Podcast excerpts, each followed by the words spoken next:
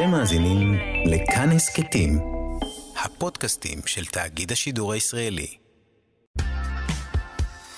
פופ-אפ עם אלעד ברנועי.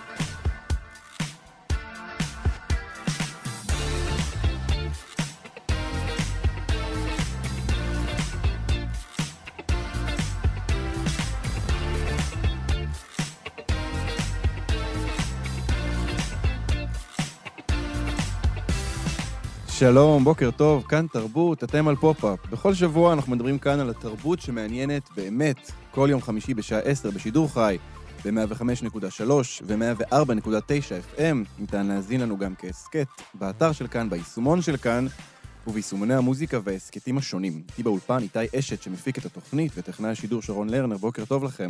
אני אלעד ברנועי, בואו נתחיל.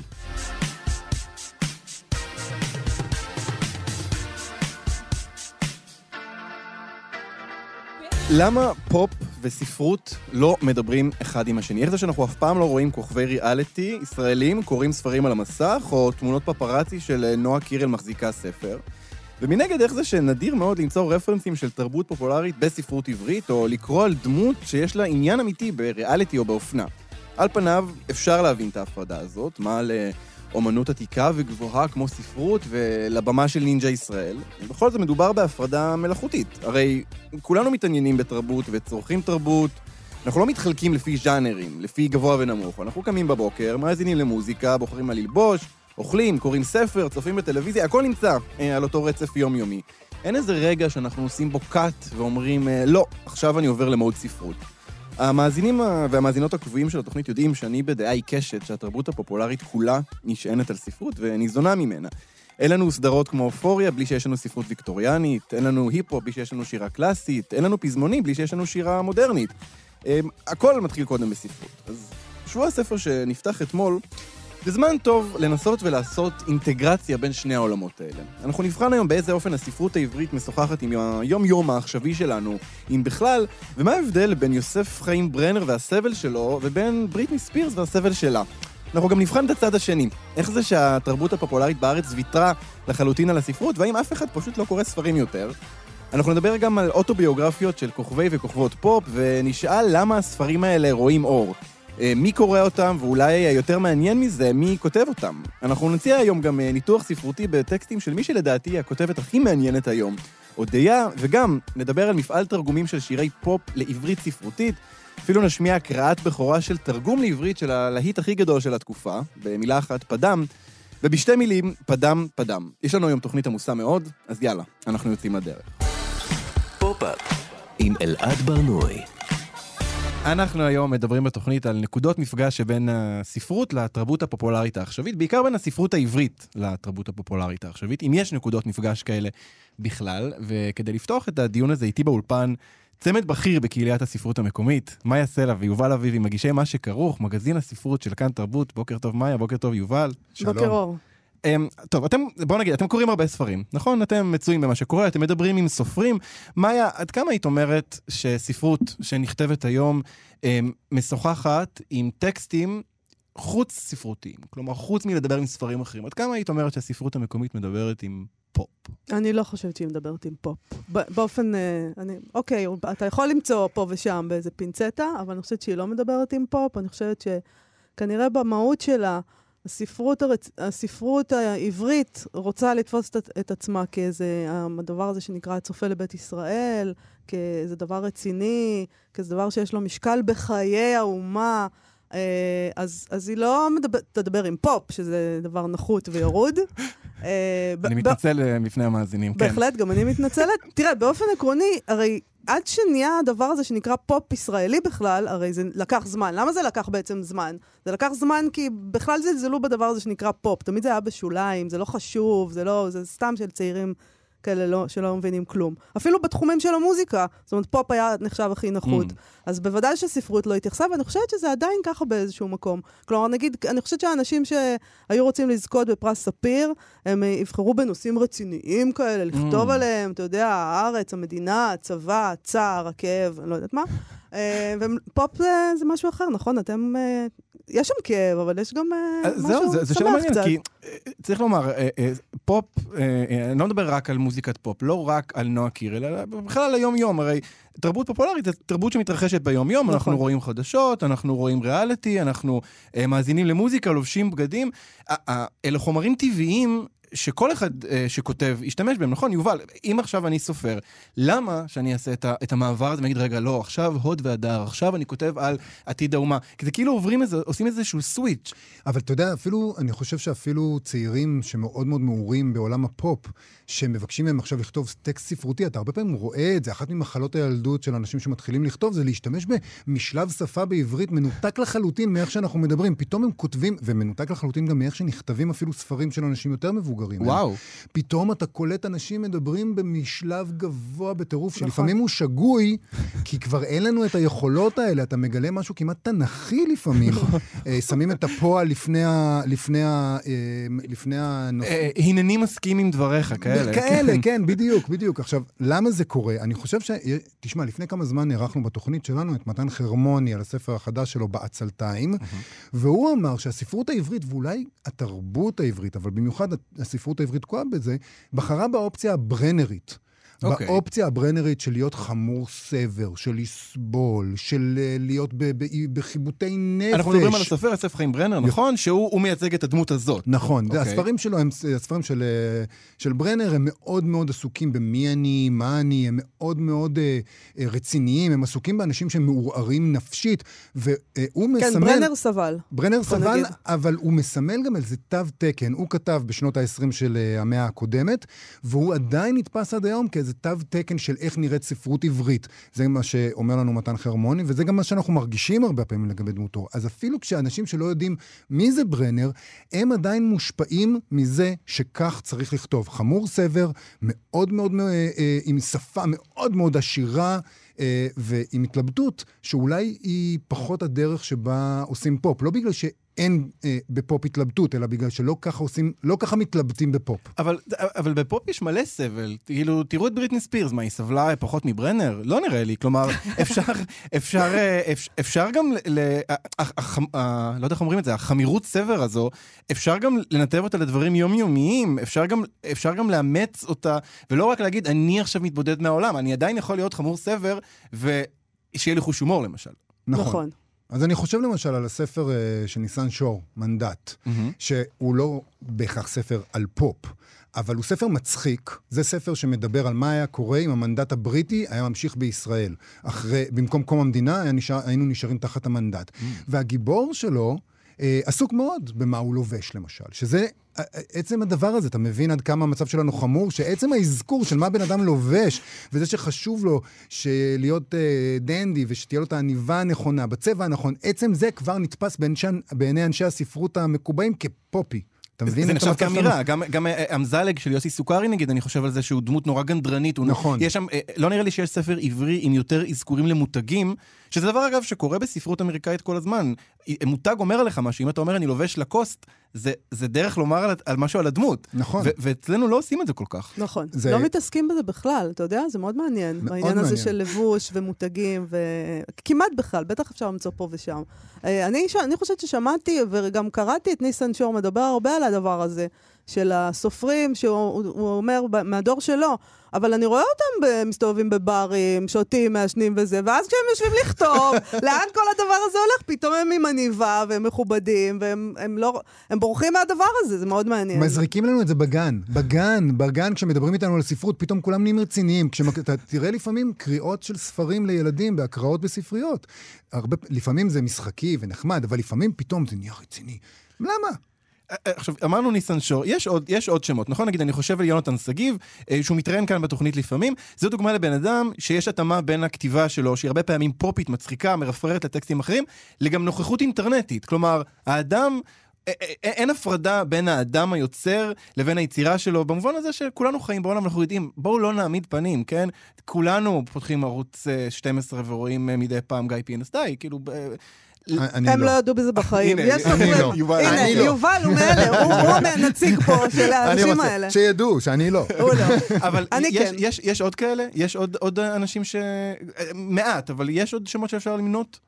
אה, אני חושבת שהייתי שמה שם את נועם פרטום, למשל, שהיא משוררת. כן. אה, שהיא פופית, יש בה הרבה פופיות, היא מתעסקת... אה, היא כאילו, לא- אתה צריך איזה ביטחון אולי, אה, לא להתבייש. אני חושבת שהם מתביישים בחלקים האלה שרואים גיא פינס. אז נועם פרטום לא מתביישת, אה, והיא... הם היא- מתביישים כי זה כאילו יגיד עליהם שהם לא... זה לא מכובד, כאילו זה לא לא הקאסטה רציני. האיכותית הזאת. נכון, זה לא איכותי, זה לא רציני, זה לא מכובד, אתה יודע, זה... לא עושים ככה, כן. ככה לא מתנהג סופר. הוא- הוא- תחשוב, עמוס עוז, אתה צריך להיות עם אה, עפודה כזאת. אני לא יודעת, כאילו, אתה צריך להצטלם ומאחוריך הספרייה שלך, יש דרך להתלבש. אתה אגב צריך להיות עם עפודה, אבל אם שואלים אותך, אין לך מושג מאיפה היא אשתך בחרה את זה הבוקר, אתה מבין? כזה אתה צריך להיות. כמו יובל. כן, בדיוק כמוני, אשתי בחרה לי את החולצה.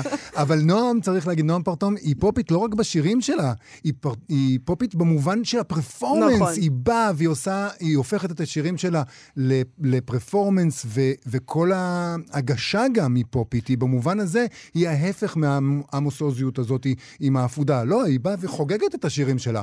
אני חושב שבמובן מסוים הפופ זה באמת המשך הזה, זה הרצף. יש רצף אחד שהאדם נמצא עליו, והוא יכול להיות כל הדברים האלו. הוא יכול לקרוא עגנון, והוא יכול להאזין לקיילי מינו לפדם פדם, והוא יכול אה, לשבת אחרי זה ולכתוב אה, ספר שמביא את שני הדברים האלה, וזה גם יכול להיות טבעי. כלומר, אלה, אלה הדמויות ה... ה הפופיות, לאו דווקא רפרנס עכשיו לנועה קירל בשיר שלי, שזה דבר שאני גם אשמח לראות אגב, חייב להגיד. כן, זה מוזר שאין גם, כי אתם כותבים, כאילו ברגע שהם מתיישבים לכתוב, אז הם כותבים על איזה עולם שבעצם מנותק מהעולם. זה מאוד מעניין אני- למה אני זה חי- ככה. אני חייב להגיד שאנחנו מדבר, אנחנו כל הזמן מדברים על זה שאנשים לא קוראים יותר. המבוגרים לא קוראים יותר, אבל מי שמתעניין בתרבות עכשווית, הפלח שוק המבוקש הזה של 18 עד 25, אומרים, הם לא קוראים יותר בכלל. אז כשמישהו כותב ספר, הוא אומר לעצמו, ממילא אני מכוון לבני 40 ומעלה. מה, אני עכשיו אבוא להם עם פדם פדם? אני מקווה אגב, שמי שכותב ספר לא אומר, אני מכוון ל... וכל הדבר הזה. באמת, יובל, כאילו, אתה רואה, זה הרגע הזה שבו אני אומרת, על מה אתה מדבר? הוא צריך גם מכוון. להגיד שקיילי מינו היא בת, בת כמה? היא בת 50 פלוס, 55, נכון? כן. אז אה, זה כבר טעות אה, ממה שאני אומר, אז בכלל אפשר יש עם שורה מהשיר אמונה עיוורת של אה, רביד פלוטניק וסימה נון, אה, אף אחד לא קורא ספרים כי אין ספרים בסטורי, שזה פחות או יותר מה שאתה אומר, נכון? כלומר, הקהל הזה ש- שמייצר היום את התרבות הפופולרית וחוגג אותה, אנחנו גם נראה את זה בהמשך לא לא ממש קורה, נכון? הם או לא. קוראים, אבל הם לא קוראים ספרים. Mm. הם קוראים אה, הרבה דברים שהם חושבים שהם ספרות, ואולי בהם- במונחים מסוימים של אה, מי ש... של מבקר תרבות אחר הם ספרות, אבל נגיד פוסטים מאוהרים בפייסבוק. לא, זה לא אה, ספרות. בסדר. לא, אני רוצה, לה- כ- כזאת שיושבת כאן ומבקרת גם בזה, אז אני רוצה להגיד, לא, זה לא ספרות. אה, כי אני אז יודעת. שלאלעד יש הרבה מאזינים צעירים. לא, אז לא, רק לא שיירשם. שלא תמיד אני הפוץ, לפעמים גם מאי היה אה, הפוצי. לגמרי, ואני לא מתביישת בזה. אה, אה, גם כאלה מינו וגם פוצית. אני מאוד כן. שמח לדבר אליכם, אבל בואו רגע נחזור שנייה ל- ל- לנושא, אנחנו ממש צריכים לסיים. אני כן רוצה אמ, שתיתנו למאזינים ומאזינות, אם יש לכם איזושהי המלצה לספר, לא חייב להיות חדש, יכול גם להיות חדש, לספר אחד ש- שהייתם נותנים להם, ממליצים להם לקרוא. אני הייתי ממליץ להם על ספרי השירה של רומן אייזנברג. Mm. שהם ספרים קצת כמו, בצורה אחרת לגמרי, לגמרי, אבל קצת כמו אה, נועם פרטום, הוא מתייחס לזה כאל פרפורמנס, גם לשירים שלו, גם לאיך שהוא קורא אותם, ואתה רואה בהם משהו מאוד מאוד פופי, שחוגג את השפה, ששובר את השפה, שעושה איתה, אה, שזה בעיניי גם כן מעשה פופי, סלנגי, אה, ללמד אותנו מחדש איך לדבר ואיך להתייחס לדברים, וגם במובנים אחרים אני רואה שם אלמנטים פופיים. אז רומן, אוקיי, מאיה? זאת שאלה מאוד קשה, אלעד, באמת. אני רוצה להתייחס לאנשים האלה ברצינות, למרות שהם אנשים צעירים, ואנחנו עכשיו אמרנו הם לא קוראים, אני לא רוצה להאמין בדבר הזה. זאת אומרת, אני מבינה, יש- הם לא קוראים, לא אכפת לי. אה, אז שיקראו. אה, ושיקראו את לימונוב של עמנואל קרר. אוקיי. אה, אני ממליצה להם על אותו ספר שהייתי ממליצה לאדם שכן קורא, Mm. כי אין שום סיבה. הוא ספר טוב, הוא ספר מסעיר, על, ה, על הפשיסט, הטרוריסט הנפלא הזה. יש שם הרבה רפרנט, רפרנסים לפופ. הוא הסתובב בעולם, הוא היה בפריז, הוא היה בניו יורק, הוא היה במוסקבה. הם לא צריכים המלצות על אה, חוץ אה, ספרותיות, הם צריכים לקרוא את הדבר עצמו. יאללה, אז אה, רומן ולימונוב, אה, מה יעשה לה, יובל אביבי, מאזינים, תאזינו למה שכרוך, גם אם אתם לא קוראים ספרים, ואם אתם לא קוראים ספרים, תתחילו לקרוא ספרים. תודה רבה, מאיה ויובל. תודה רבה. תודה, אלעד. פופ-אפ עם אלעד ברנועי. אנחנו ממשיכים ממש באותו דיון, אבל עכשיו עוברים לצד השני. ירינו חיצים לכיוון הסופרים והמשוררים שכאילו מתעלמים מהטלוויזיה וממוזיקה ומרשתות ומפודקאסטים. אבל מה לגבי התרבות הפופולרית המקומית? באיזה אופן היא מכירה בקיומם של ספרים? יצאנו לבדוק באיזה שירי פופ מש... אה, מהשנתיים האחרונות יש אזכורים לספרים אם בכלל, בואו נשמע רגע. חברים שלי אומרים לי שזה לא קשור אליי והספרים המפגרים שלי לא עוזרים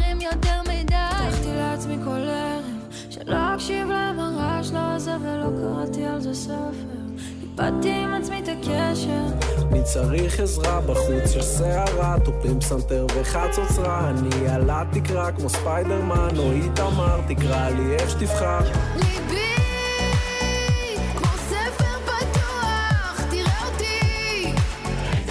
במשחק אז יאללה תפוס לך ספר אין ספק שיש הרבה שאני לא יודע. אומץ לגלות מה מחכה מעבר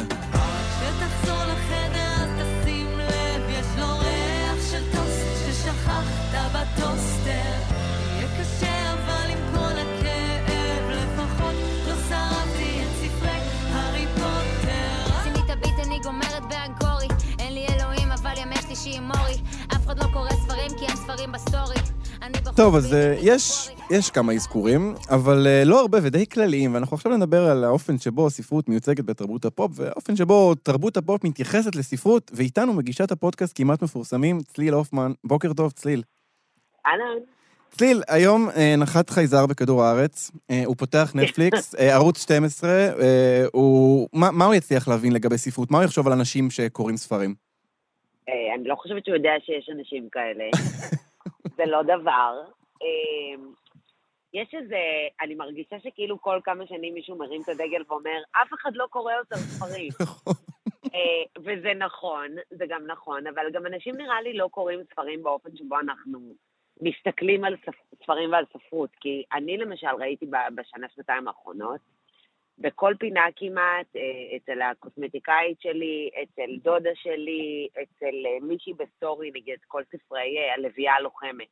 אוקיי. אנשים קראו את זה בטירוף, את חלק א' ואת חלק ב', וזה 400 עמודים, ומעבירים את זה אחת לשנייה, זאת אומרת, אלמנט הקריאה הוא דבר שקיים, הוא פשוט, אה, אה, אין הלימה בין מה שהתרבות רוצה לחשוב עליו כעל ספרות, לבין מה שאנשים חווים. Mm.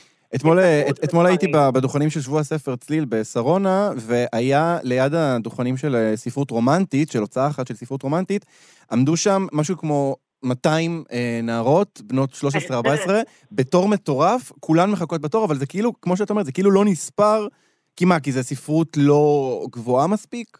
אני, אני גם מהמר שהדוכן הזה היה של הדל, הוצאת אה, יהלומים. האמת שזו הייתה הוצאת אה, יו ספרות שנוגעת, אם כבר אנחנו אוקיי, מפרגנים. אוקיי, אוקיי, אוקיי, אוקיי. אני חשבתי שזה לינדה מזרחי והוצאת יהלומים שלה, שהיא סנסציה משוגעת, ועכשיו גם אני רואה שהיא מוציאה ספרי ילדים עם בנזיני. אז כאילו, היא התחילה כהוצאה משפחתית מאוד מאוד קטנה לפני כמה שנים, ועכשיו זו הוצאה משפחתית עדיין, אבל מאוד מאוד לא קטנה, כי הם הוציאו כבר מאות כותרים בשנים האחרונות. אני חושבת שספרות תמיד מגיעה עם איזשהו אפיל של איכות, של בונטון, של ביקורות במוספים, אה, של דיונים עמוקים, אה, ש, שבדרך כלל מדברים באמת לעשרה, חמישה עשר אנשים, אולי הפעם האחרונה שדיון כזה יצא מגבולות אה, טוויטר, פינת עמודים מסוימים בפייסבוק, היה כשעופרה רודנר כתבה על קרמל. נכון. וניסתה לנתח את התופעה הזאת. של מאירה ברנע גולדברג, כן. של מאירה גולדברג ברנע, וחוץ ממיקרו, אה, מיקרו ככה, סקנדלים קטנטנים והתקוטטויות, הספרות, כמו שאנחנו חושבים עליה, לא ממש מעוניינת להכיל את הצדדים היותר מסחריים ומצליחים של הספרות, ש- שבגדול מחזיקים אותה חיה כרגע. כל העולמות של עזרה עצמית שאנחנו נוטים מהמם. להתעלם מהם, אה, שם קוד נועם חורב, סוגה כזאת. נועם חורב, אה, אה, צריך להגיד, נכון, הוא כותב שירים, הוא הוציא ספר, אבל באינסטגרם הוא מטורף. כלומר, יש לו הצלחה מטורפת.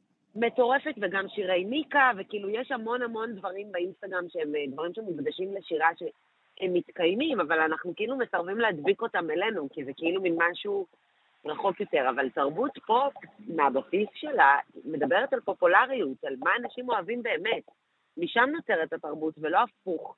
אני חושבת שככל שהטייסט מייקרים של התרבות, אה, כל אה, אה, תוכניות התרבות עם אחוז אחד הרייטינג, כל הראיונות עם אייליסטים בידיעות אחרונות, ככל שזה פחות ופחות מעניין אנשים, וזה באמת פחות ופחות מעניין אנשים בעולם של, אתה יודע, רשתות, אינפלואנסרים וכולי. אמ, אז, אנחנו, אז יש איזו היפרדות בין הדברים האלה, אבל גם הדברים האלה הם ספרות, ואנשים צורכים אותם, וימשיכו לצרוך אותם. אני תמיד, יש לי איזה טרוניה על למה אין לנו פה ספרות ממוארים, ספרות סלב, כאילו, חוץ מהגרוש הראשון של, הגרוש לשעבר של בר רפאלי, אה, שכתב עליה ספר בהוצאה עצמית, עליו שילמתי את כל 15 השקלים, וקראתי cover to cover, אין את זה, אין את זה כאן, אין דברים כמו אה, הממואר של מתיו פרי, אה, שנחשפים בו בדרך כלל דברים, מאחורי הקלעים של איזושהי תוכנית שעשינו. מ- מיד אחרייך אה, ממש, אה, איתי בן שמחון הולך לדבר בדיוק על, על הספרים האלה, על כאילו ביוגרפיות של כוכבי וכוכבות פופ, שבארצות הברית נגיד זה נפוץ בטירוף, כמעט לכל כוכבת פופ שמכבדת את עצמה, אה, יש, יש. יש ספר, אבל פה את חושבת ש... למה זה לא קורה? כי אין לזה קהל, או כי, או כי זה כאילו עדיין איזושהי הפרדה אמ, אמ, אמ, תרבותית כזו, שכאילו לא מאפשרת את זה? אז אני חושבת שזה גם תעשייה, זו מדינה מאוד מאוד קטנה, ואני חושבת שקשה לה לסחוב על כתפיה כל כך הרבה נישות. זאת אומרת, אם בארצות הברית אה, כוכבת דיסני לשעבר מוציאה ספר, שמי, אף אחד לא זוכר אותה, אבל מוציאה ספר ופתאום פורסת התעללות משוגעת ב... של אימא שדחפה אותה להיות כוכבת כל השנים האלה, ו...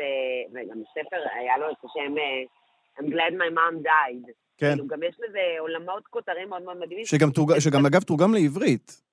תורגם לעברית וזה מפרנס לך איזה חמישה-שישה פודקאסטים של ממוארים של סלב שמתעסקים בדיוק בזה. אז אני חושבת שפה גם יש איזשהו פחד מאוד גדול אה, להיחשף במדינה כזאת קטנה. אנחנו פחות מאווררים דברים כל כך אפלים בחוץ, אנחנו לא מפרסמים בגידות לצורך העניין. נכון. אין דבר כזה, אנחנו עושים אייטם עיוור בוואלה סלב, אנחנו מעבירים בוואטסאפ את השמות ואנחנו ממשיכים הלאה. נכון, יש נכון. איזה, יש איזה שמרנות ויש גם איזושהי שמירת גבולות שמצד אחד היא מאוד מאוד טובה. מצד שני, מאוד מקשה על הדבר הזה להתפתח ולהתרחב, כאילו, העניין הזה עם ספרות זה שזה לא הולך לצמוח מלמטה למעלה, אלא במקסימום להתרחב לצדדים. Mm. לעוד ועוד נישות. אה, מספרי ילדים והוצאה ועזרה עצמית ועד ממוארים וכן הלאה. ואנחנו לא יכולים, נראה לי, להכיל כמות כזאת, ואנחנו לא יכולים עדיין להכיל חשיפה כזאת בלי נורא נורא להיבהל. אה, וזה יוצר מצב שנעלמים כל כך הרבה טרנדים כאלה שיכולים להחזיר את הספרות למשהו שהוא, שהוא לפחות מצליח וסוסטיינבול, גם אם לא לסופרים ה... האינדי והאיכותיים, אלא לעוד מאוד אנשים שמתפרנסים מכתיבה, שסך הכל זה דבר מאוד מאוד חיובי. כן, גם בסופו של דבר השוליים, בשביל להצליח להתקיים, הם זקוקים, הם זקוקים למרכז אה, בריא ושבע כדי להצליח אה. להזין אותם. אה, אני, את מדברת, ואני חושב שנורא בא לי לקרוא ממואר של אלה לי, אני לא יודע למה זה דווקא הדבר הראשון שעלה לי לראש. אבל- בהחלט. אבל צליל, אנחנו צריכים לסיים, אבל אני רוצה לבקש ממך אה, המלצה למאזינים ולמאזינות, המלצה על ספר, לכבוד שבוע הספר, תני לנו. אז אה, ביוטופ של אורלי קסטלבלום, כל, כל. ספר של אורלי קסטלבלום באופן כללי, אבל העובדה שזה באמת זרקור על אה, מרכז תל אביב, על אה, עומלסיו, קקיו, אובססיית הנדלן שלו ושלל הטיפוסים שמאכלסים אותו, אני הרגשתי מאוד שמישהו מישהו רואה אותי. אורלי קסטל בלום ראתה אותי, והיא תיארה את זה יותר טוב ממה שיכולתי, אז יש לזה גם הומור וגם עצב, וזה סך הכל מתאר די היטב את החוויה של לגור בתל אביב ובכלל בישראל. ביוטופ של אורלי קסטל בלום, אני מצטרף להמלצה, וגם בכלל לכל הספרים שלה. צליל הופמן, מגישת הפודקאסט כמעט מפורסמים, תודה רבה לך על השיחה הזאת. בכיף, ביי. עם אלעד ברנועי.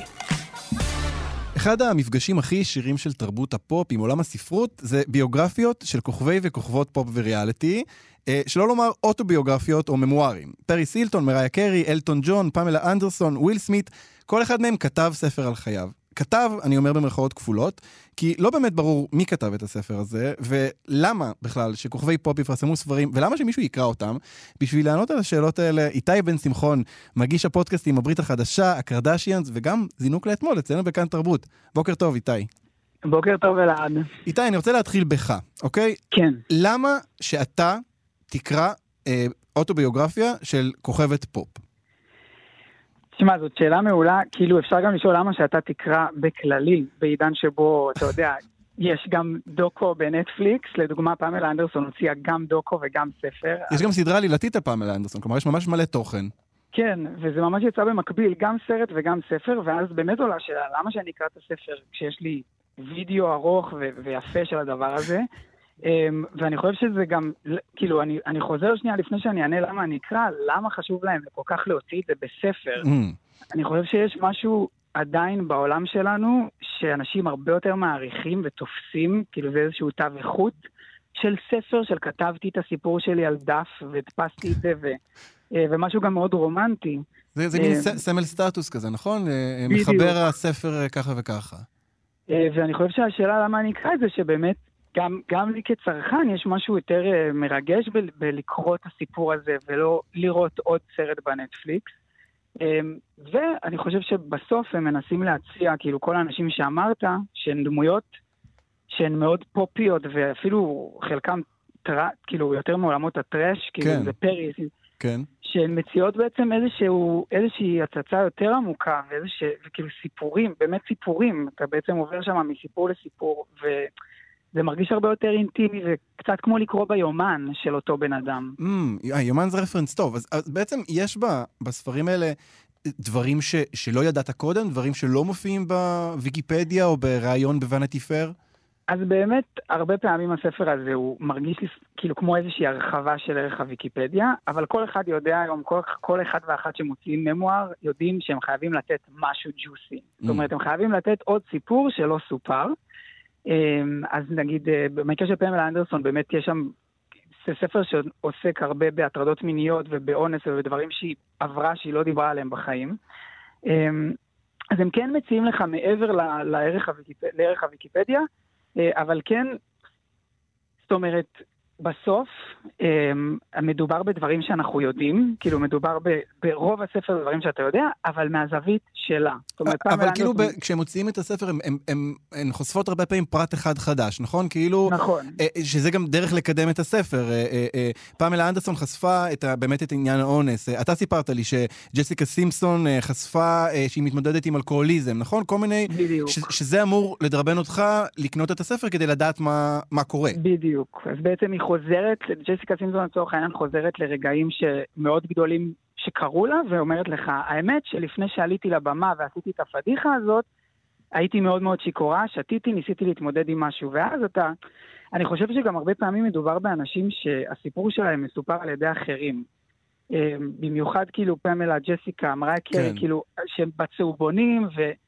ויש פה הזדמנות כאילו להגיד, זה הסיפור שלי, זה מה שקרה לי, וזה מצחיק שאתה אומר שבאמת גם עכשיו הסיפור הזה מסופר בידי אחרים. כן. שזה האנשים שכתבו את הספרים האלה. סופרי הצללים, כן, כי אף אחד לא מאמין באמת ש- שג'סיקה סימפסון ישבה וכתבה את הספר הזה לבד. כן, אגב, לא, אבל לא אני- רק היא ג'סיקה סימפסון, גם על אה, בנימין נתניהו אני לא מאמין שהוא ישב וכתב את הספר של עצמו. נכון. אני גם רוצה להציע כאילו את השאלה האם באמת הם חייבים לכתוב. בסוף, אתה יודע, גם וויל סמית הוא שחקן, אבל הוא לא כתב את הסרטים שהוא השתמש, שהוא השתתף בהם. מריה קרי כן כותבת באמת ומלחינה, וכל את כל השירים שלה בעצמה, אבל הרבה זמרים גם משתמשים במפיקים, בכותבים. כן. אנחנו לא בהכרח רוצים שהם ייצרו את כל מה שהם...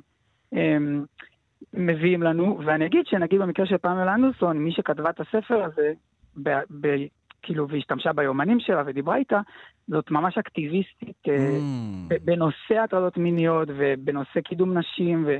זאת אומרת, זה לא איזה מישהי שכזה באה לעשות קופה על הספר. וואו. אה, איתי, אתה מקודם אה, אה, דיברת, אה, אה, התייחסת לעצמך בתור צרכן של הדבר הזה. אה, כלומר, כן. יש, בספרים האלה, זה, אני לא חושב שזה מרחיק לכת לומר שלא מדובר באיזה יצירות ספרותיות אה, מסעירות יותר מדי, עם איזה ערך אומנותי גבוה, נכון? זה, זה פחות או יותר אפשר להגיד שזה פשוט עוד, עוד מוצר בסדרת המוצרים שהאומן הזה מוציא. יש לזה מאוד אנרגיה כזאת של אה, באמת, אתה יודע, נגיד עושים, עושים אה, פוטושוט כדי לצלם את הקאבר, כאילו זה ממש מרגיש כמו עוד אלבום, גם העטיפות שלהם בדרך כלל מאוד מאוד יפות אה, וכזה, כמו שאתה שם את הדיסקים, את האלבומים על המדף, אז גם לספר הזה יש מקום. אה, אבל פה באמת גם עולה השאלה של המשמעות, כאילו יש אנשים שיגידו בכללי על כל דבר שפמלה אנדרסון או, או זמרת פופ אחרת, אה, או פרי סילטון עשו, שזה כזה לא כזה בעל ערך. אבל אני חושב ש... בסוף, אם אני קורא את הסיפור של, אה, של פמלה אנדרסון ומוצא בו כוח, השראה, כן. אז, אז יש לזה איזושהי משמעות, אני לא יודע איך באמת בוחנים את הדבר הזה. אתה חושב שיש יש ערך לזה שמדובר בספר פיזי? כלומר, שזה חפץ אה, שמונח אצלך בבית, כמו שזה יכול להיות אה, אה, תקליט וייניל שת, שתשים בבית, או חולצה, או מרצ'נדייז? אני חושב שחד משמעית כן, אה, במיוחד ל- למעריצים או לאנשים שכזה, אתה יודע. אה, כן, זה בטח, זה משהו שאתה יכול להוריד מהמדף ולפתוח, ופתאום כזה למצוא את עצמך קורא עוד איזה סיפור שכבר קראת. כן, לגמרי. יש, יש תמות שחוזרות ב- בספרים האלה? אה, חד משמעית, יש תמות אה, די, אה, די מעניינות אפילו. התמה הראשונה זה באמת הע- העצמה, שאתה רואה שכל כן.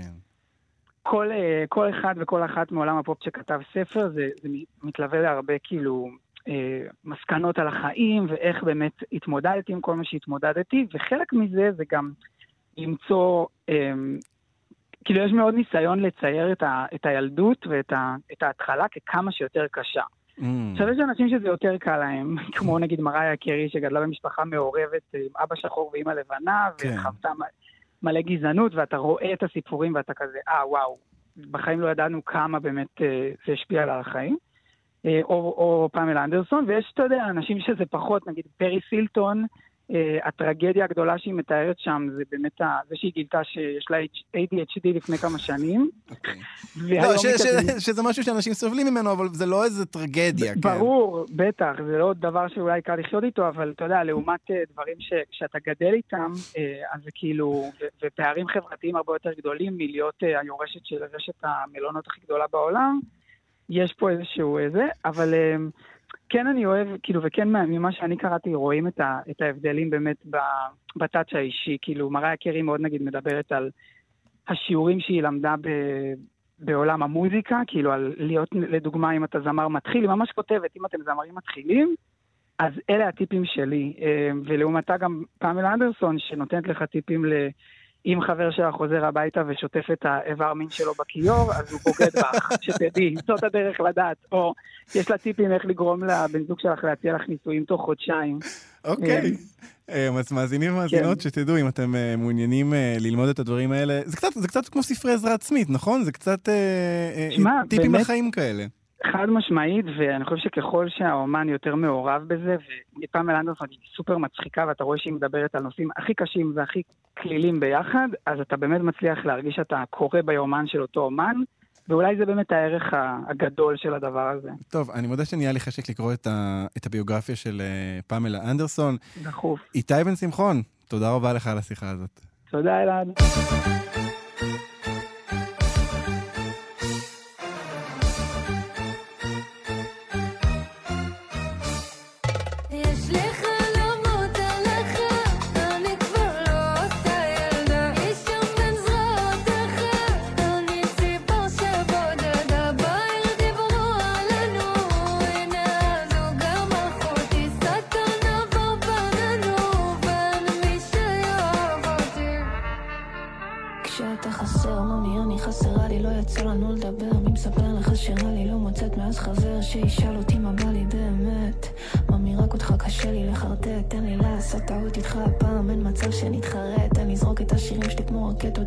אל האולפן ותיירט.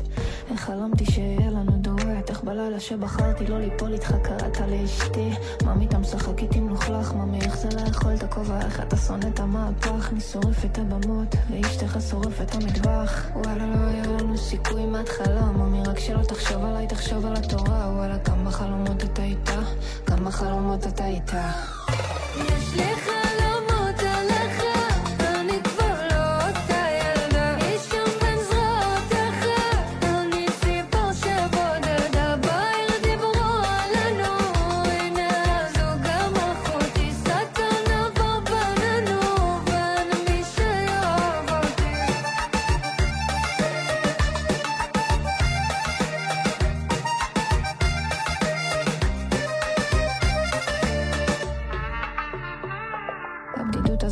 כמו סכין, אתה לא יודע, את הקוטג' מה לך ולניבין ההצלחה הזאת היא עונש, מה ממה אתה לא מבין? תגלה להם שגם לך קשה להאמין.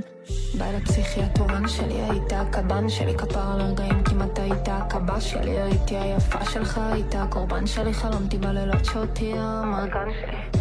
טוב חלאס ממי רגע ברצינות רק שלא תסיים ברבנות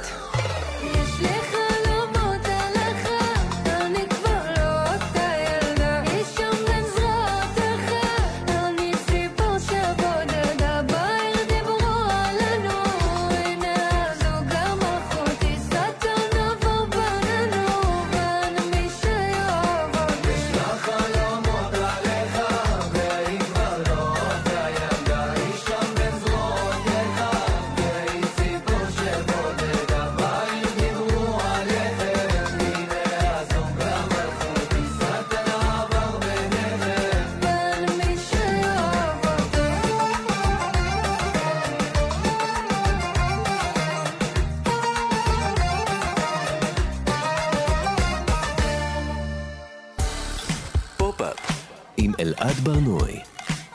זה היה הזוג המלכותי של אודיה, וזה מוביל אותנו הישר לנושא הבא. אנחנו היום בתוכנית מדברים על נקודות המפגש של התרבות הפופולרית עם ספרות, ועכשיו אנחנו הולכים להציע ניתוח ספרותי לשירים של אודיה, ואנחנו נעשה את זה בעזרת דוקטור גלעד מאירי, משורר, עורך ומנהל שותף של מקום לשירה ובית הספר לאומנויות המילה. בוקר טוב, גלעד. בוקר טוב. גלעד, אתה קיבלת ממני שיעורי בית, אה, להאזין לשירים של אודיה, לקרוא את הטקסטים שלה. מה, מה אתה חושב עליה ככותבת? קודם כל היא כותבת אה, מקורית ומאוד מעניינת. אה, היא, היא בתוך איזושהי מסורת אה, שכאילו עשתה כבר הכל, כן? המסורת של, של הראפ אה, והיפ-הופ, ואיך אתה יכול לחדש, כן? עם, אה, אה, עם טקסטים אה, רלוונטיים. ואני חושב שהיא שמה את עצמה בחזית, Mm. וזה מאוד אה, מיוחד לטעמי, לספר את הסיפור שלה כבחורה צעירה, שתכלס מחפשת זוגיות. את זה נושא שחוזר, כן. כן, עכשיו, מה זאת אומרת לחפש זוגיות? מה, בוודאי מתוך ההקשר הביוגרפי, אנחנו יודעים שהיא גם מגיעה מרקע דתי, ושם, אתה יודע, בגילה, לא להיות עם איזה שלושה ילדים כבר, זה ממש ממש מסובך. והיא מדברת את זה, והיא מדברת את זה גם בצורה מאוד מקורית אה, מבחינה מצלולית, כן? אה, גם מבחינת משחקי לשון, כמו שעכשיו שמענו בשיר הזה, הזוג המלכותי, משחק מילים יפה מאוד בין אה, קב"ן לבין קב"א. כן, הקדוש ברוך הוא, היא, משתמשת בראשי תיבות בתור אה, מין, מה זה, חרוז? זה לא חרוז, זה סוג של חרוז אולי. קודם כל, קודם כל זה, כן, זה, זה כן חריזה אה, שעובדת על תנועות, וגם יש פה, זאת אומרת, אתה שומע קב"ן וקב"א, אז אה, יש לך כמעט את אותן אה, אותיות, אז זה לא, כן. לא משנה איך נקרא לזה, כן?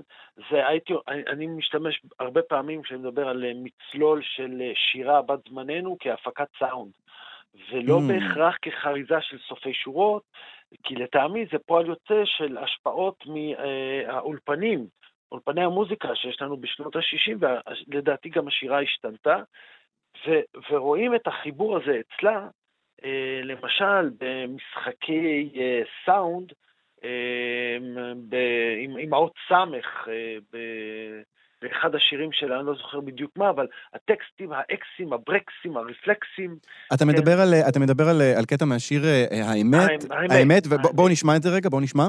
וואלה, אתה לא ראוי לטקסטים שלי, לא, אתה לא ראוי לרשימה הזאת של האקסים שלי. תן לה התפוצץ עליך שקי, תן לי ברקסים וסתמתי את הפה יותר מדי, אני לא מכבה את הרפלקסים שלי. היא אומרת שם אקסים, ברקסים, סתמתי את הפה, ואז היא אומרת רפלקסים. אז אתה אומר שהסמך פה זה, זה מוטיב חוזר. כן, וגם כמובן ה, אה, המילה הלועזית, כן, זה לא, זה לא סתם סמך, זה סמך יותר מחוספסת, ולא סתם זה כזה מלא סמכים עכשיו, Mm. כן, שזה יותר סאונד, כן, הפרקסטים, וזה, זה לא ישראלי וזה כן ישראלי. Mm. והרחבת העברית אל הטריטוריות האלה זה נורא טבעי. עכשיו, בתוך זה, היא רוצה לעשות שבת. כאילו, ו- ו- וזה, וזה מגניב, ה- החיבור הזה, שאני מכנה אותו במאמרים של פופ פיוט, כן? כן. החיבור הזה בין, אה, ה- הייתי אומר, אנחנו צריכים את המסורת בלוז והסול שלנו, וזה, וזה זה, ככה זה נראה. כשמדברים על אה, מנהגים יהודיים ושמים אותם אה, בתוך הקשר של שירת פופ, כן, זה לא ציטוטים אה, גבוהים. כן, זה גם לא, זה לא, אריאל. זה לא גם, זה גם לא ציטוטים מהמקורות, היא, היא... אבל אתה יודע, גלעד, היא אומרת כאן משהו, הש, השורה הראשונה בשיר זה וואלה, אתה לא רואי לטקסטים שלי. כלומר, זה, גם פה יש כאן איזו התבוננות עליה ככותבת. כן, שאני שמעתי את השורה הזאת, אה, שורה חזקה, אז זה הזכיר לי מיד את קרלי סיימון, You're so vain, you probably think this song is about you. אה, וזה זה מראה איזשהו עומק ומסורת שהיא כבר מאוד מעובדת. כן. כן, זה, זה, זה, לא, זה, לא, זה לא בהכרח אחד לאחד, כן, אבל עצם זה שזה אסוציאטיבי, בעצם זה הזכירה לי את אמיר לב. אמנם Mm. אמיר לב הוא הרבה פחות רזה ממנה, כן, זו שירה רזה, זה הזך נאמר. אמיר לב הוא יותר העמיחי, אם, אם נגיד את זה ככה. יהודה עמיחי לעומת נתן זך, כן. כן, אה, זה מין רזון, אתה יודע, אפשר, זה לא ממש אה, שמן יהודה עמיחי, אבל זה ש, קצת שמנדריק לעומת, אה, לעומת הרזון של, של זך. בעצם זה שהיא שולחת אותי עם כל הרפרנסים האלה, כן, לכל מיני יוצרים ב, בשירה ובפזמונאות, זה אומר דרשני, זה אומר משהו על היכולות שלה, הפואמטיות היפות, זאת אומרת, היא יודעת לספר סיפור ארוך, וכל פעם אותו סיפור קצת אחר. Mm. היא גם, זה דורש מיומנות רבה. יש פה גם איזה, איזה ממד אה, אה, של מודעות עצמית, אה, עם, עם הומור. נור- היא שרה בדרמה נורא נורא גדולה, היא שרה, זה, זה, אני, זה כאילו טורבו רגשי כזה, של היא כועסת וצוחקת, אבל, אבל יש כאן הומור. אני רוצה שנשמע קטע מתוך השיר, אה, אה, מהפזמון של תשבור לי את הלב, בואו נשמע. תעשה לי טובה ותשבור לי את הלב, נכתוב לך שירים, אני צריכה מתנדב. היא אומרת, "ת- תעשה לי טובה ותשבור לי את הלב, אני אכתוב לך שירים, אני צריכה מתנדב. נהדר. יש לה הומור נפלא וזורם ו- וקולח וגם חורז, וגם לומר על זה משהו מבחינת הפרסונה שהיא מעצבת, האישה הדומיננטית. וזה בעיניי סופר משמעותי, כי היא כן מגיעה בכל זאת מתרבות, והיא נותנת לזה ביטוי בשירים שלה, מתרבות אה, מסורתית פלוס, ככה היא אה, אומרת, וכשל, ופתאום היא מאפשרת לעצמה להיות דומיננטית, ליברלית, אבל גם שמרנית. זאת אומרת, זה שעטנז של ליברליות ושמרנות בו זמנית, שבעיניי הוא מהדהד ממש את, ה, את הקהילה הזאת שמנסה איכשהו להשתלב בתוך הישראליות, אם הם בפנים או אה, אם הם בחוץ, וההומור מהבחינה הזאת, אגב, זה מנגנון הגנה אדיר. אני יכולה לצחוק על עצמי, אז אף אחד לא יכול לבקר אותי. אני עושה את זה יותר טוב ממה שאתם תבקרו אותי. כן. זה, זה אתה, יודע, אתה, אתה מדבר על, ה- על העניין של המסורתית פלוס, כלומר, היא, היא אומרת שם דברים כמו, אה, לא קמתי לקידוש, אבל מה זה מעניין אותך, אתה אכפת לך איך אתה לבוש. כלומר, היא, היא, היא בדיוק מכילה את, ה, את הדבר הזה של, של שבת כזו, שהיא מין חצי דתית, חצי חילונית. עכשיו, זה, זה לא קהילה קטנה, כלומר, זה, זה קול שאין לו כמעט ביטוי ב, ב, במוזיקה. אה, שמדבר על, על, על, על הדמות הזאת של המין חצי שומרת שבת, אבל זה, זה קול שמבטא לדעתי קהל עצום בישראל. נכון, שהוא, אה, למשל, נ- נלך רגע לכדורגל, פעם, אני כירושלמי, כן, אז אה, כולם היו הולכים לראות אה, משחק כדורגל בשבת, דתיים וחילונים. אתה לא מבין איך הדתיים נכנסים למגרש, כן? כי המגרשים היו בתוך העיר, וזה לא היה חילול שבת, היו שרים שם גם במ- במגרשים, כמובן, פזמונים מבית הכנסת. וזו תרבות שדוכאה על ידי האורתודוקסיה הקיצונית. ולכן מה שהיא מביאה איתה זו בשורה.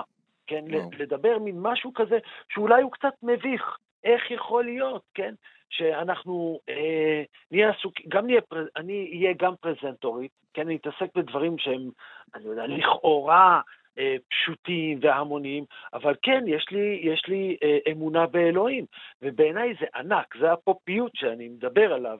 היא מחפשת עומק. היא מחפשת, לא קמתי לקידוש, זאת אומרת, אני, אני מחפשת את החיבור העמוק עם אלוהים, ואתה, הגבר, אתה מתנהג כמו אבל. ו- וזו אישה דומיננטית, אישה שמחפשת את העומק, את הגובה, וצריך להגיד משהו על אינטלקטוארס, כאילו חייבים להגיד משהו על ה... על השיר, כן. אינטלקטוארס, כן, אנחנו לסיום, כן.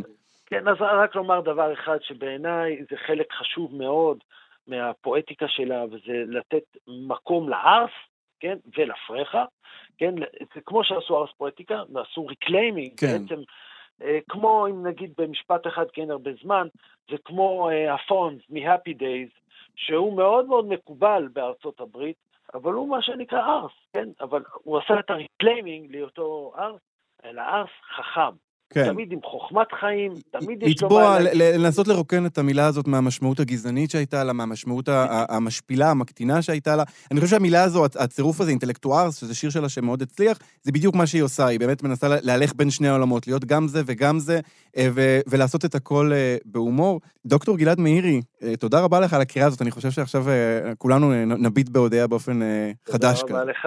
חג ספר שמח חג לכולם. ספר שמח, להתראות. פופ-אפ עם אלעד ברנועי.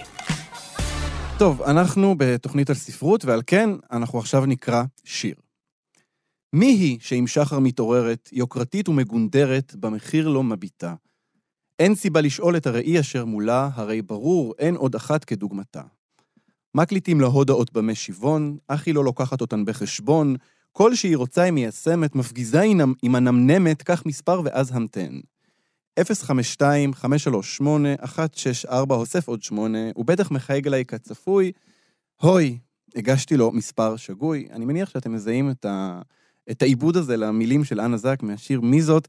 את העיבוד הזה כתב יונתן אנגלר, שהוא אה, בעל עמוד האינסטגר... האינסטגרם הקלדניה, שעושה שני דברים. הוא לוקח שירים עבריים, שירי פופ עבריים, ומתרגם אותם לגרסאות מליציות, ספרותיות, וגם לוקח שירים לועזיים ועושה את אותו דבר, והוא עושה את זה עם, ממש עם מכונת כתיבה, ואנחנו עכשיו הולכים לדבר איתו. אה, יונתן אנגלר, מתרגם, מעצב, בעל עמוד האינסטגרם הקלדניה. בוקר טוב, יונתן. בוקר טוב, מה נשמע? בסדר, יונתן, איך, איך התחלת לעשות את זה? איך התחלת לשבת עם מכונת כתיבה ולכתוב שירי פופ עכשוויים? אה, אני אתחיל מזה שתמיד אהבתי גם פופ וגם שפה מאוד, התעסקתי בזה, הייתי מתרגם עברית, אה, ערבית ואנגלית גם בצבא, והתעסקתי בזה הרבה. ספציפית הקלדניה נולדה בזמן הקורונה. אה, בין הסגרים קיבלתי איזה מכונת כתיבה מהמפעל של סבא שלי, היה מאוד מתאמן, גם הייתי בבינג' על המרוץ לדראג של רופול, מי שלא מכיר את לקפוץ מיד. התחלתי להקליד לעצמי כל מיני דברים, באיזשהו שלב לקחתי איזושהי סצנה מאחת מאחד הפרקים, אה, והקלטתי אותה במכונה, תרגמתי והקלטתי, כי במכונה אי אפשר להעביר לאנגלית. כן. אה, אז אה, הקלטתי, זה כמו סוג של מחזה כזה, בגלל שאם אני כבר מתרגם על מכונת כתיבה על שיר. אה, אותי זה נורא הפסיק, החיבור הזה בין כל מה שאנחנו מדברים עכשיו, של הנמוך והגבוה ושל גם הרחוק והקרוב. אה, העליתי את זה לאיזה קבוצת פייסבוק, ואנשים הגיבו לזה מאוד אה, בצורה מאוד טובה. אה, ומשם זה פשוט התגלגל, התחלתי את הדיימות מכאן, משם זה עבר לגם סצנות מכל מיני סרטי צ'יקסליק כאלה, והפכתי לשירי פופ. יונתן, אתה ידעת מההתחלה ש, ש, שזה המשלב שאתה רוצה לכתוב בו, משלב גבוה כזה? אתה חושב אולי מכונת הכתיבה הכתיבה את, ה, את המשלב הזה? חד משמעית, חד משמעית המכונת כתיבה, זה נראה לי פשוט מאוד מוזר לכתוב בסלנג או בכזה שפה פופית על, על מכונה כזו. אה, וגם זה פשוט, זה פשוט מרים את זה, אני, החיבור הזה, אני חושב שכבר הכל נכתב והכל נאמר בכל מיני צורות, והחיבורים זה מה שמעניין עכשיו. אז, אז החיבור בין שני הדברים האלה, בשבילי הוא מאוד מאוד כיף, וגם בשביל אנשים אחרים שרואים את זה. מה, מה אתה חושב שהחיבור הזה? אתה מדבר על החיבור בין, בין שפה שהיא אה, אה, שפה גבוהה, גם אתה משתמש פה בכל ה... במצלול, בחריזה, בכל הדברים האלה, אה, תרגום תקני, עברית מיליצית, עם טקסטים שהם לאו דווקא כאלה מלכתחילה. מה אתה חושב שהחיבור הזה עושה? אה, אני חושב שהוא דבר ראשון מוסיף הרבה הומור. אה, וגם יש הרבה מאוד אנשים שעושים את זה בימינו. אה, נונו שמשלבת גם בין משלבים של נכון, שפה וגם עם כל נכון. מיני רפרנסים של פעם. אה, וגם כל מיני דברים ספציפיים שאני נתקל בהם ברדיו, גושפנקה של נועה קירל ואיזי. נכון, כן. מילה גושפנקה שלא נשמעה כבר בלי מידה כמה שנים. נכון. אה, וגם בשיר שהקראת עכשיו, שכולו מאוד, אה, מי זאת שקמה על הבוקר, ואז בסטי פארטי פתאום אומרת, תיזהר, פן תיפגע. נכון, נכון, נכון, נכון. אז יש להם כל מיני שיבוצים קטנים שאני חושב שבעברית קורה הרבה מאוד, שפשוט מעלים את זה, זה מוסיף לזה עוד, זה מוסיף לזה היסטוריה ומעריך את ה... זה לא רק התקופה של עכשיו, זה מוסיף לזה הרבה מאוד אחורה. אה, כולנו גם מכירים את ההיסטוריה של השפה, אה, וזה נותן לזה הרבה, עומק בעיניי. כן. י- יונתן, אנחנו ממש צריכים לסיים, אבל אתה בעצם הכנת לנו הפתעה. אתה תרגמת עבורנו שיר, ואנחנו נשמע אותו עכשיו בקריאת בכורה. Um, השיר הוא פדם פדם של, קיילי מינו, ואנחנו נשים, בואו בוא תנו לו ביט.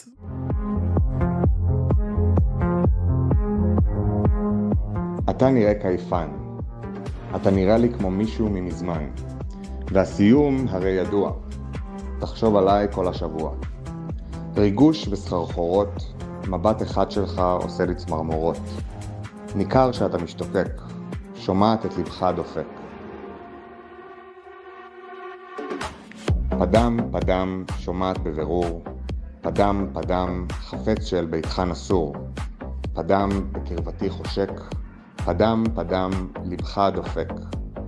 פדם פדם שומעת בבירור, פדם פדם חפץ שלביתך נסור, פדם בגדיי אז תסלק, פדם פדם לבך דופק, פדם. בראבו. אה, טוב, את הגרסה הזאת אתם אה, תוכלו לקרוא גם בדף הקלדניה באינסטגרם שיונתן מנהל, וגם אה, בדף האינסטגרם החדש של פופ-אפ, שאתם מוזמנים לעקוב אחריו, אנחנו נעלה את זה גם שם. יונתן אנגלר, תודה רבה לך על השיחה הזאת ועל התרגום הזה. תודה לכם. וזהו, אנחנו הגענו לסוף התוכנית. פופ-אפ בכאן תרבות, את כל השירים מכל התוכניות אפשר למצוא בפלייליסט מתעדכן, חפשו בספוטיפיי פופ-אפ. תודה לאיתי אשת על ההפקה, תודה לטכנאי השידור שרון לרנר. אני אלעד ברנוי, אנחנו מסיימים, איך לא, עם פדם פדם.